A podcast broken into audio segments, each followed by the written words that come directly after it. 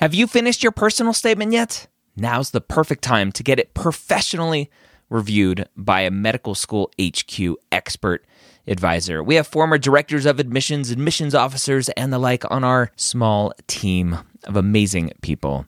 They have the inside knowledge from reading thousands and thousands and thousands, tens, if not 100,000 personal statements, going through the process and setting up the process for their whole committee. They know exactly what medical schools look for and the common red flags that can get your entire application thrown out. Take advantage of our flash sale right now, going through May 6th. Up to 6,000 characters reviewed for just $150. That's a $75 discount on our regular price. Go to editmyps.com. Again, that's editmyps.com.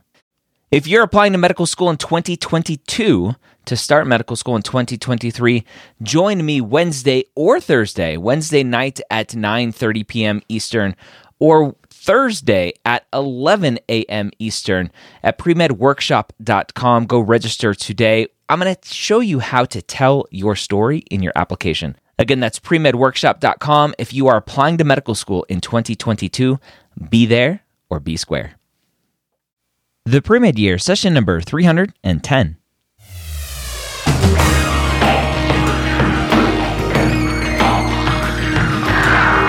Hello and welcome to the three time Academy Award nominated podcast, The Premed Years, where we believe that collaboration, not competition, is key to your success. I'm your host, Dr. Ryan Gray, and in this podcast, we share with you stories, encouragement, and information that you need to know to help guide you on your path to becoming a physician. Welcome to the Premed Years. If this is your first time here, this is an interesting one for you because it's actually not the pre med years, uh, but that is okay. What I am about to expose to you, show you, have you listen to, is a new podcast that we are doing here at MedEd Media to help you with the cars section of the MCAT. And while we're helping you with the car section of the MCAT, we're going to help you with every other section as well. Now, back in episode 259, I had Jack Westin come on the podcast to talk about improving the car's score. Now, that podcast episode was well received, and since that time, that was about a year ago, almost a year ago exactly, actually, Jack and I have been talking about doing a standalone podcast all about cars. And it's finally here.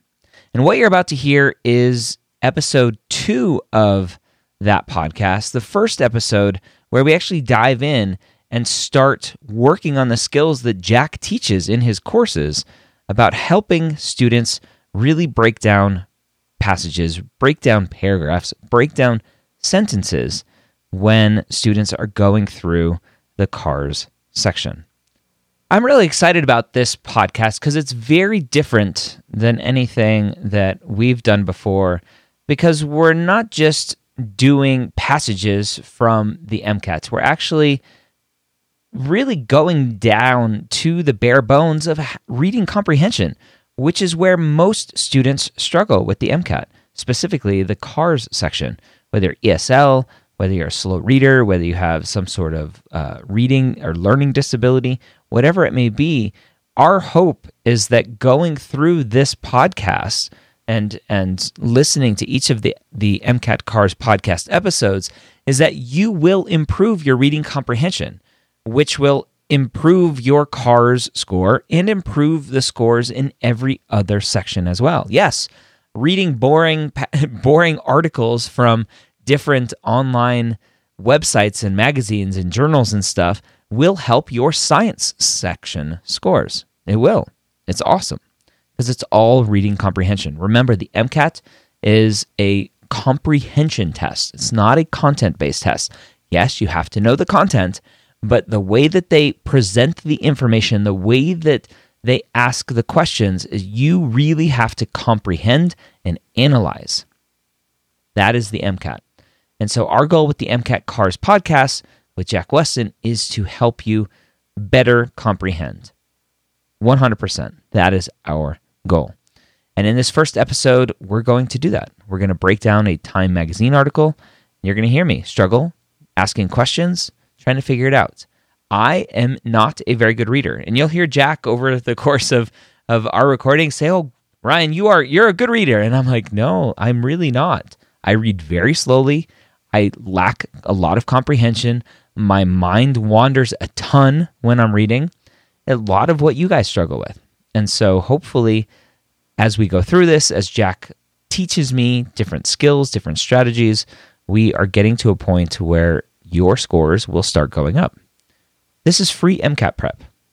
Go subscribe, MCATcarspodcast.com. Whatever podcast app you are listening to this in right now, click over to the subscription page or whatever you need to do, the search page, and search for MCAT Cars. It should be everywhere at this point that you can listen to podcasts. Hope you enjoy this episode. And if you have looked into Jack Westin, if you've thought about taking his course, you can save $100. That's a, a discount that he's doing for me as we're doing this MCAT Cars podcast.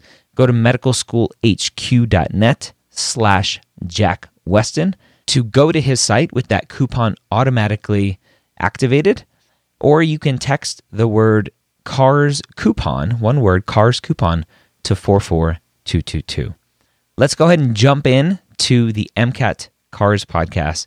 You can see what it's all about, and don't forget to subscribe. The MCAT Cars podcast, session number two.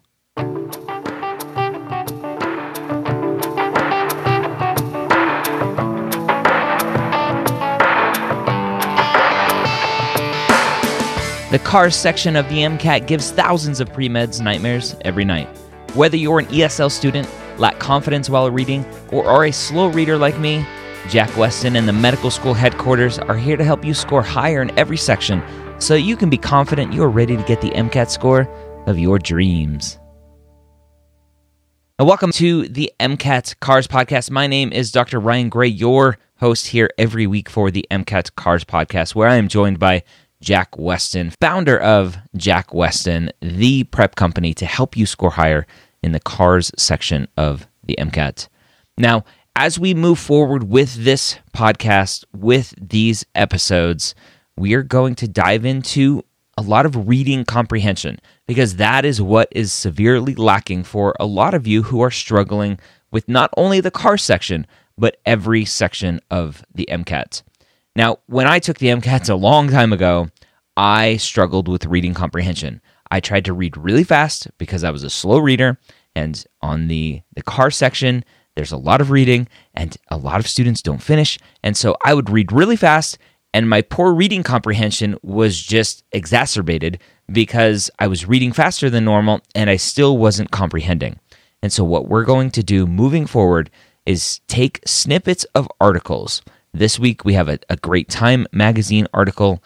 We're going to take these articles and we're going to break them down sentence by sentence to really understand what is being talked about. Now, you may go, well, that doesn't sound like a fun podcast. Well, guess what? We're not here to be fun, but we're hopefully fun enough for you. We're here to help you score higher on the MCAT. That is our goal. We're here to help you understand what you are reading so that you can answer the questions that the AAMC and that the MCAT are throwing at you. And so, what we're going to do every week is break down articles and and really break down the sentences, really look at what the author is saying, paragraph by paragraph, sentence by sentence. And that's what we're going to do.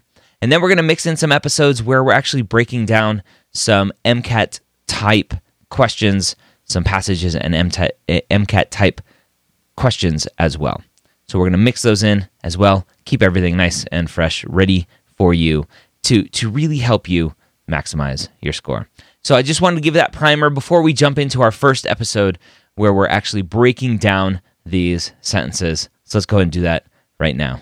All right, Jack, we are back for another MCAT Cars podcast where we are going to actually dive into an article today. Last last episode, our first episode, we kind of talked about who you are and cars section and all that fun stuff and the fears around it. But now we're actually going to go into to action and, and start breaking down some sentences. Yeah, sounds great. Let's do it. All right. So, our first article here, and we'll have links to all of these articles, links to everything that we're reading, uh, so that you guys can follow along at home if you want to listen to this again after your commute, after your exercise, whatever you're doing, listening to this, and actually sit down with a highlighter or whatever um, and follow along with us. But we will have all the links in our show notes page. You can go to mcatcarspodcast.com and find the episode number and and uh, get the links. So, what do you have to say about our article today? We're going to start it off slow and easy, right? So, this might be something that you're interested in. It might be a topic that is relatable to you. It's going to be more health related. Uh, but eventually we'll get to the harder stuff, right? And I just want to, you know, start off with something a little bit on the easier side uh, when it comes to reading. I think most students will be pretty comfortable with this, but if you're not, that's fine. Uh, but yeah, just we're going to do a range of hopefully passages and or or articles and and uh, delve into it slowly but surely. All right. So the title of this article, "The Case for Taking a Walk After You Eat," and it's a, a Time magazine article. At the end of a long day, it's tempting to dive into your social feeds or Netflix queue the minute you've finished eating. That's the first sentence. Okay, so what do you think that's trying to say? So we're we're gonna try to summarize sentences and try to better understand them. So Ryan, what do you think that's trying to say here? So it it it, it almost feels like it's trying to shame me. Like, of course, I want to dive into my social feeds and Netflix queue uh, when at, at the end of a long day, but I have a feeling it's going to tell me that apparently that's bad for me. Well, you, you definitely onto something. If if it's tempting, right? It, it's probably something that is um, something you're going to enjoy, mm-hmm. right? Something that people mostly enjoy is probably something that isn't good for you all the time, right? Yeah. So so yeah, they are probably associating something positive or something something that is a little bit on the guilty side of social feeds or Netflix queue or whatever they were talking about. So we don't know exactly what they're talking about just yet, but they're just kind of setting up the scene, right? You're mm. imagine you're going home, imagine you're going to uh, you know watch some TV or go on your on your phone. Go ahead. But back before screens bogarted all our free time, an after dinner stroll was a popular activity and one associated with improved health and digestion. Okay, so what's what's going on there?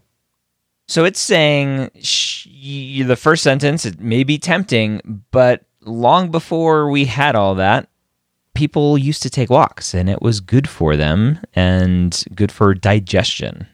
Yeah, so it seems like the author is making a distinction between walking, taking a dinner stroll. Dinner stroll is another way of saying walking after mm. dinner, right? Uh, after dinner stroll. Uh, and with big screens, right? So big screens, as in maybe Netflix, maybe your iPhone or or Android phone or whatever it is, seems to be not as healthy, maybe, right? Because they're they're saying that one thing that's uh, good for you is, or better for your health or better for your digestion is this walking. Now, let's see. There's this there's this word here that I think a lot of students, especially ESL students, are probably looking at and thinking, "Oh, I don't know what this words mean mm-hmm. or what what this word means." You know, do I need to know what this word means? Bogarted, right? That's the word I'm referring to here.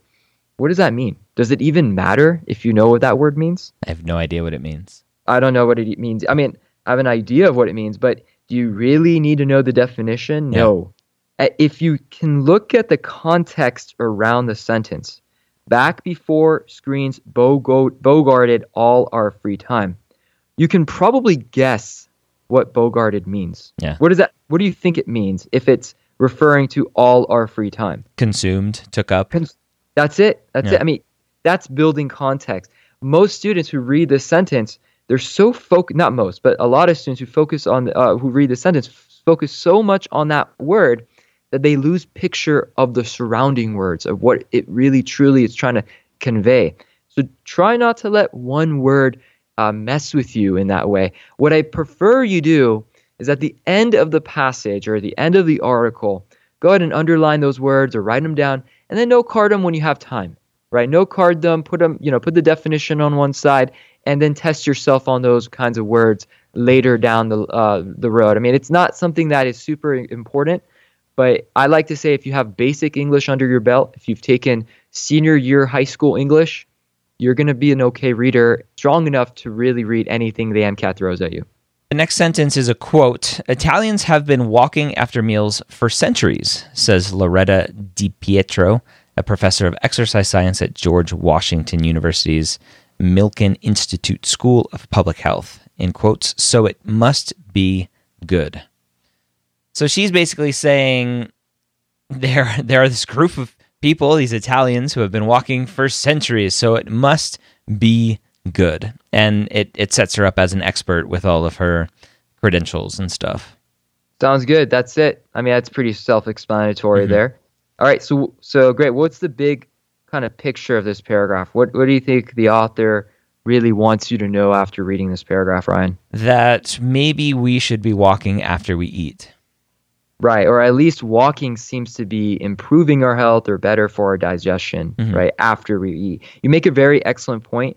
This is all about after you eat. Even the first sentence said, uh, the minute you've finished eating. So w- everything we're talking about is after eating. It's not, it has nothing to do with just walking in general or or anything like that. It's just after eating activities, mm-hmm. right? So that that that seems to be the topic, the theme Okay, let's go ahead and keep reading. Research backs this up. Very short sentence. Probably don't need to break that down, but she's she's uh, or the author here is trying to give some more credibility. So we have the one Loretta Di Pietro saying it must be good, and then some more um, more credibility saying, "Hey, there's research too." Okay. One small study, co-authored by Di Pietro, found that when older adult older adults at risk for type 2 diabetes walked on a treadmill for 15 minutes after a meal, they had smaller blood sugar spikes in the hours afterwards. Okay, so what's going on there? So I, I just want to I, I try to think of uh, what would I be thinking of, and and I never really put in context that I'm a terrible reader. Uh, I'm a very slow reader. Cars was or verbal reasoning back when I took the MCAT was my worst section. So this is fun for me to go through and and and try to to break down myself because I I struggle just like many of you in this section. But I I think what's going through my head of if I was a pre med reading this was, oh, type two diabetes. I, I don't know anything about type two diabetes. That now now I'm screwed. Um, so that's that's one thing I think that's popping into their head. But right. trying to break down this sentence, uh, it's giving this research one small study. Um, talking about people who do have type 2 diabetes or are at risk for getting type 2 diabetes uh, just saying that walking on a treadmill helps. And it talks about smaller blood sugar spikes. So again, I'd freak out. Like, what what does that mean? I don't understand blood sugar spikes.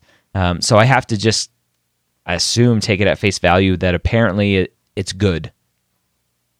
That's excellent. Yeah, I mean, so we all know so far that walking has improved your health, right? And the author seems uh, after dinner walking improves your health, right? So the author seems to be trying to support this idea, mm-hmm. right? And by saying, look, they had smaller blood sugar spikes. You may not know anything about blood sugar spikes. It may be good for you, it may be bad for you. You may not even know what type 2 diabetes is.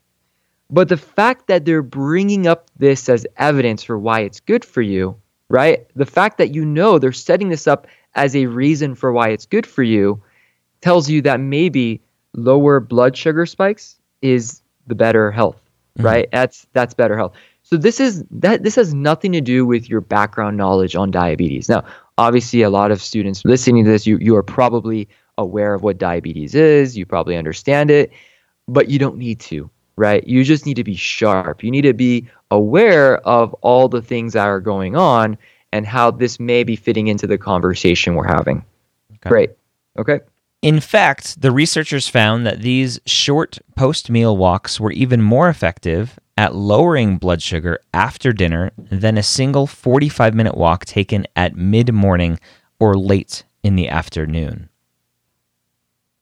So, going back to the first paragraph, right? At the minute you've finished eating, and the after dinner stroll, just trying to highlight that there's supposedly, potentially, the author is trying to get us to understand that it's a specific type of walk. And then this last sentence here is, is in fact, like, make sure you understand this uh, that these post meal walks are, are better at lowering blood sugar. Again, not really understanding potentially what that means, um, than even longer walks, a single 45 minute walk, because the author says short post meal walk.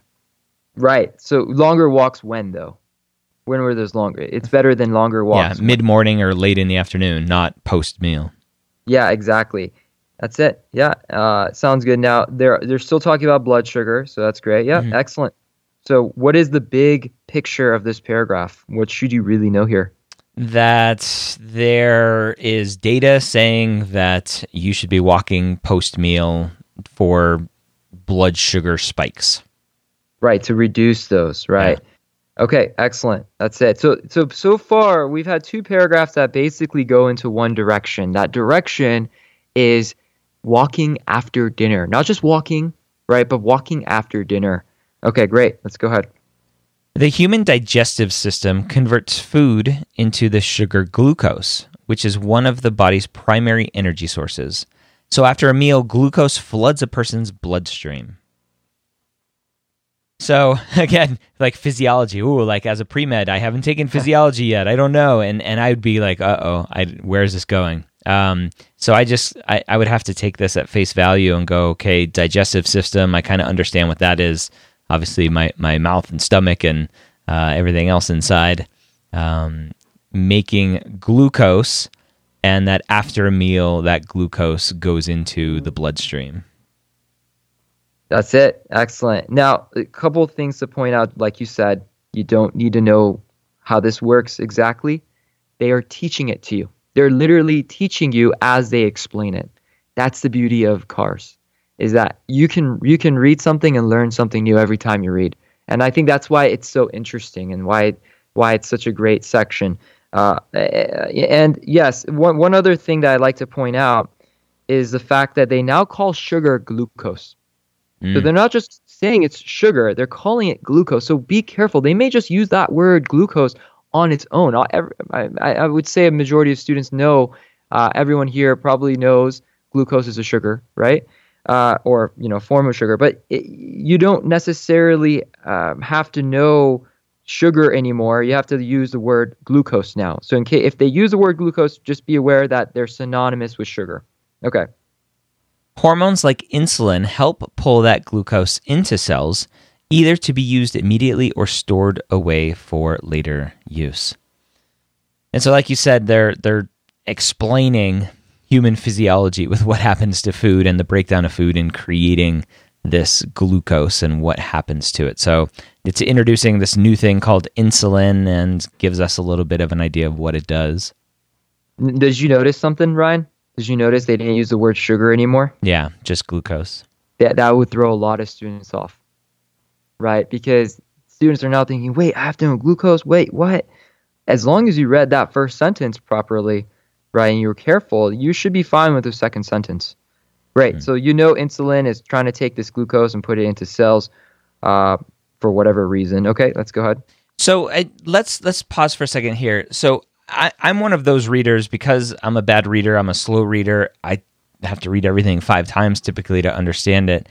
Mm-hmm. What would you recommend if somebody's reading this passage? If this was a passage on the MCAT and they they have their mouse in their hand, would you recommend them like underlining glucose or highlighting glucose to to kind of make that mental switch in their head?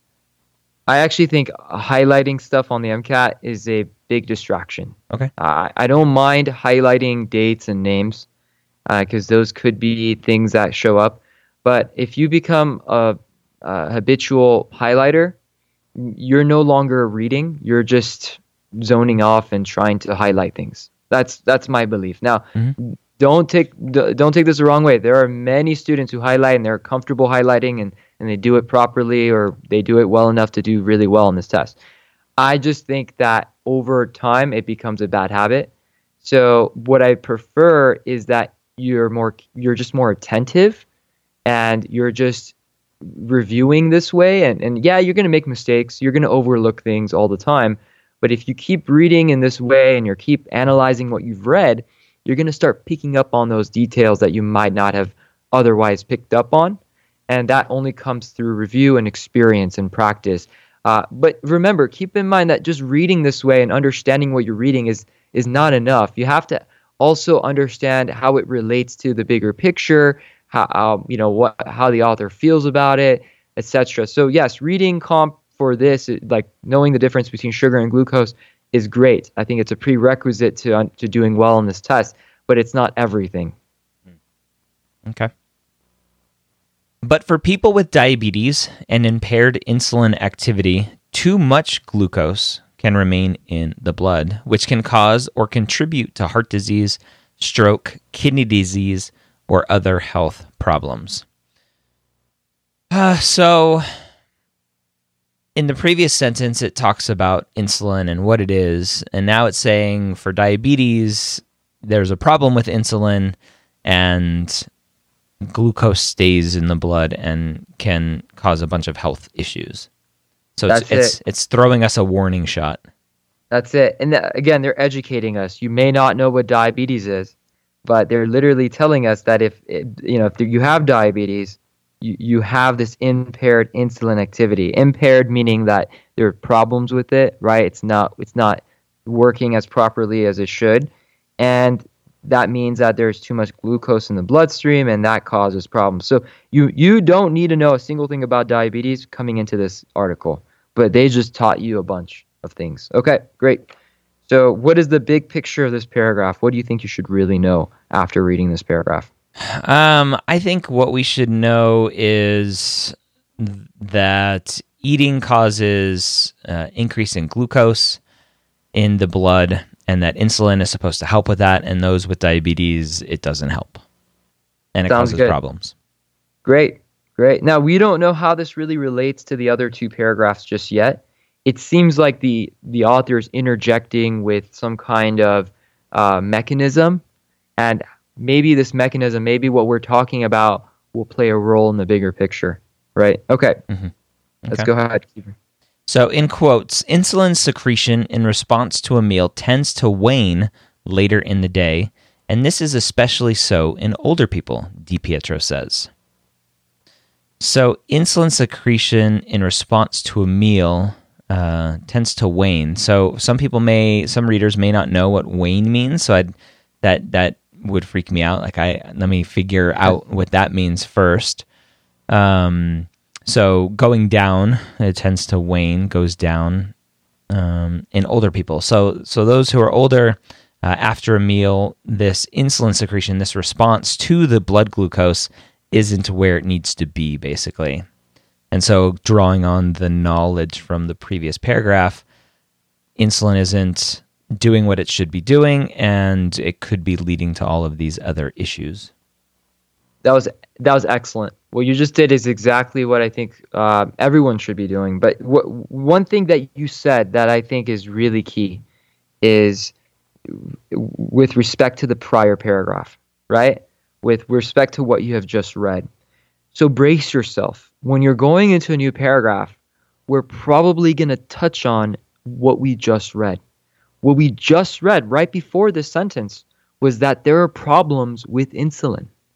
So if they're saying insulin in uh, secretion, that's probably just insulin in general, right?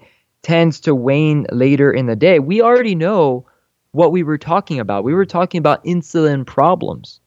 So what do you think wane actually refers to here? You may not know what that word means, but based on everything we've talked about so far, you could probably assume it means something that's bad, something that's a problem, something that uh, as you said, it low it gets lower, weakens, right? So so yeah, that that's great, excellent. So it seems like secretion is or insulin is is uh, not working as well mm. a, a, as you get later in the day, uh, especially in older people. Okay, let's go ahead.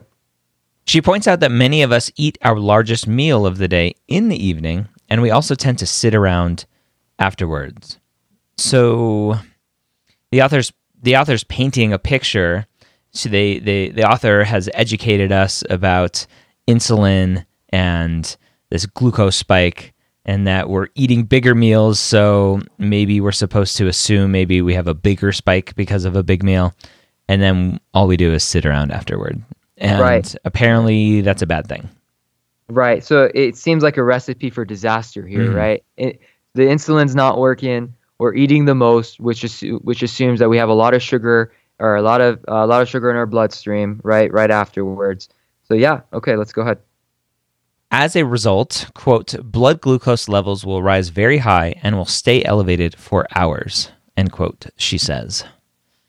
So again, she she just painted this picture of the large meal at the end of the day, sitting around afterwards, and then what happens are blood glucose levels go high and remain high. And again, the previous paragraph says that can contribute to heart disease, stroke, and kidney disease and other health problems. So that's a bad thing. That's it. Great. Okay, so big picture for this paragraph. What's going on here? that uh, insulin doesn't work well at the end of the day, and then we compound that with eating the largest meal of the day and then sitting around afterwards. That's an excellent summary. That's it. Okay, let's go ahead. Keep reading. What does walking do? I don't know. It's a good question. So, so the kind of bringing back in, coming kind of full circle here, back to the beginning of this after dinner stroll. The authors trying to bring back the walking after the education that they gave us. Um, Right. The muscles we use to walk use glucose as energy, drawing it out of circulation and therefore reducing how much is floating around, says Andrew Reynolds, a postdoctoral research fellow at the University of Otago in New Zealand. So we have another research here, another another experts here to tell us what's going on, and they're saying this post this after dinner stroll um, uses muscles, obviously our the muscles in our legs, and helps reduce that blood glucose, which rises high because we have a big meal, and uh, if we sit around, it's not doing anything. But if we walk, then it's being used, and so um, reducing it, which is a good thing. Right. So basically, you have to know that muscles help with what? Ac- muscles that are active help with reducing blood sugar levels, right? That's that's what they're trying to convey here. Now, you said something that I want to be I want to make sure we're careful with. You mentioned muscles of our legs, right? We don't know that. We don't know if it, I mean obviously it's probably our legs, but we don't know if it's also the muscles around our hips, maybe it's the muscles around our arms, who knows, right? Mm. It's just muscles in general. It's great to have a picture in your mind of what kind of muscles, but that is a way that the MCAT could actually confuse you. They could ask a question about a different muscle that that might not be associated to the legs, right? So like, oh, what, what about these other muscles? And that could distract you if you're too focused on the legs. Just a random thought here, uh, but always have a broader sense of the term muscles or have a broader sense of what they're trying to say uh, in mind. Always keeping an open mind is very important. And this passage gives you a very good idea of walking after after dinner. So I think I don't know about you, Ryan, but I think I'm going to walk after dinner tonight. I know. and I now feel guilty, but I'm like, oh man, I need to go walk. Um, Yeah. Okay. Interesting. Sounds good. Yeah. So that's our first passage, first Okay. article. Big takeaway after reading this, um, breaking it down. What final thoughts do you have for a student reading this? It may seem easy, right? It may seem easy to read, but it could still be difficult if you're not careful, if you're not attentive. So just because the words seem easy does not mean it's easy. You have to be careful with what you're reading. And just because you know a thing or two about diabetes doesn't mean that, you know, you're going to know exactly what they're talking about. So don't bring in outside knowledge and be careful with what you're reading even if it's an easy read. Uh, and and for those who have not who don't know a lot about this topic, don't worry about it. You don't need to, right? Just go in, try to embrace what you're learning, embrace the reading aspect. A lot of students aren't willing to embrace what they're reading because they're under pressure. They don't want to sit there and read, right? So they start skimming what they're reading. You don't need to do any of that. Just enjoy what you're reading, take it in, right? And you might learn something new. All right, so there you have it. A great Time magazine article all about walking after you eat. Now, I don't know about you, but now I want to go walk after I eat all the time. So we're learning a little bit while we're reading and learning how to comprehend. If you are new into the MCAT prep world, if you're just dabbling in this because you heard that the MCAT was something that was really hard and you wanted to to figure out what it was all about, you should go sign up for the Jack Westin Daily Cars MCAT question of the day. You get a free question delivered to your inbox every day where it simulates the actual MCAT test environment and you're getting prep for free every day right to your inbox. Why would you not do that? If you text the word MCAT cars, that's all one word, MCAT cars, to 44222, you'll get a link to how to sign up for the MCAT question of the day from Jack Westin. Hope you have a great week. We'll be here again next week for another episode of the MCAT Cars podcast. If you are new to us, don't forget to subscribe so that you do get these episodes every week. If you just go to mcatcarspodcast.com, there are links there to subscribe in Spotify, in Apple Music, in Google Podcasts, or whatever podcast app that you listen to. Have a great week. We'll see you next time. When you use the links provided in this podcast, you're helping to support MedEd Media and the podcasts that we produce. Not only do you get a discount, but we earn a small commission as well. Thank you for your support.